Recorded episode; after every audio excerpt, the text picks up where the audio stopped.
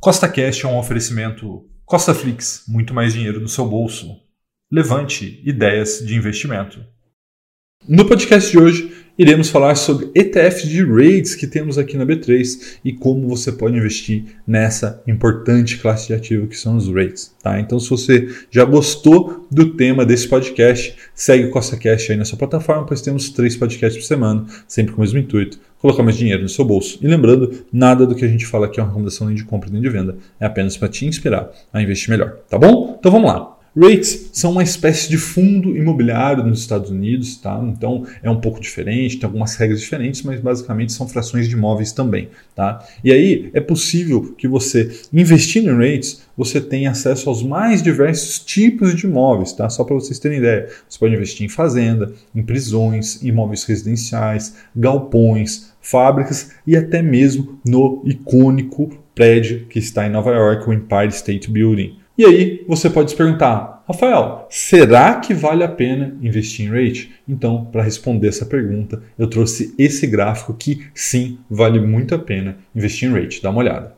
Bom, pessoal, esse gráfico é, ele é um gráfico de mais de 30 anos, mostrando o retorno de três ativos diferentes. Primeiro, rates globais, né? lembrando que quando você investe em rates, você pode investir somente nos rates nos Estados Unidos, somente em imóveis americanos, mas também em imóveis globais. Então aqui a gente está pegando um exemplo de rates no mundo inteiro, tá? versus o SP500, que é a linha azul escuro, né? lembrando que o SP500 é o, o, índice da economia americana com as 500 maiores empresas de lá. Tá? E abaixo a gente tem o ACWI, Total Return, né? que é um ativo que mede o retorno acionário no mundo inteiro. Então veja que nesse período de tempo aqui do gráfico, que é um pouco maior do que 30 anos, a gente tem um retorno do mercado global de ações em 235%, do mercado americano de ações 697% e do mercado de imóveis de rates de 1000%. E se a gente esticasse esse gráfico,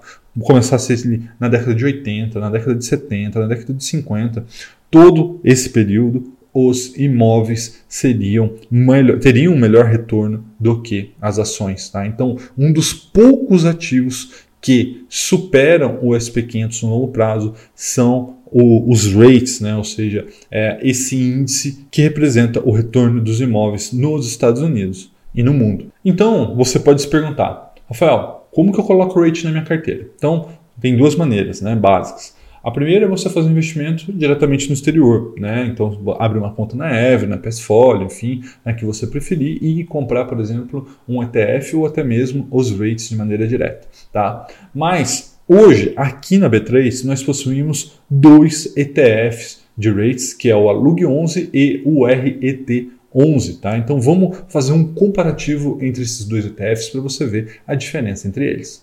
Bom, então veja que comparando esses dois é, ETFs, a gente tem algumas diferenças importantes.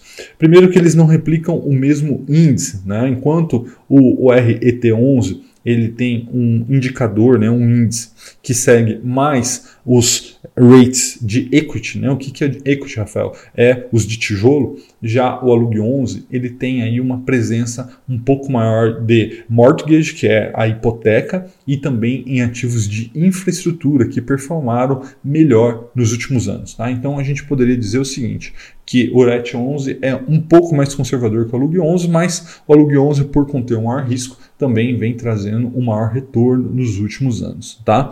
Rates incluídos no RET 11 você tem aí 158, Alug 11 168, os dois balanceiam trimestralmente a sua carteira tá? e tem uma pequena diferença de taxa de administração. Enquanto o Alug 11 vai te cobrar 0,6% ao ano, o Oret 11 vai te cobrar 0,38% ao ano, ou seja, uma pequena vantagem aí para esse ETF Oret 11, que também eu considero uma outra vantagem, que o Alume 11 hoje negocia na faixa dos 40 reais e o Oret 11 na faixa dos 9 a 10 reais. Tá? Então acaba que o Oret 11 acaba se tornando mais acessível para o pequeno investidor, também ponto positivo para ele.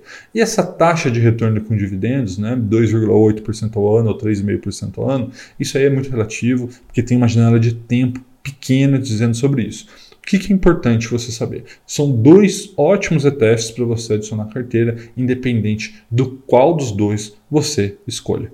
Então, no momento, eu só tenho a Lug 11 na minha carteira, né? lembrando que o Lug 11 foi o primeiro a ser lançado e eu coloquei ele na carteira do Milhão com Milk, mas eu também estou cogitando em adicionar o Oret 11 na minha carteira do Milhão com Mil, por quê? Pelo fato de ele ser mais acessível, né? ou seja, você acessar com 9, 10 reais, isso é interessante para você fazer alguns balanceamentos na carteira. E também tem a questão que, é, historicamente, você tem uma participação maior em tijolos, né? ou seja, em imóveis, vamos chamar, mais tradicionais, também tem uma segurança maior para sua carteira. Então, eu gosto do Oret 11, também gosto da Lung 11, talvez eu tenha os dois na carteira. O fato é que se você ainda não possui rates na sua carteira, você precisa ter, porque esse é um excelente ativo, seja através do investimento direto ou seja através dos ETFs da B3, tá bom? Um forte abraço e até a próxima!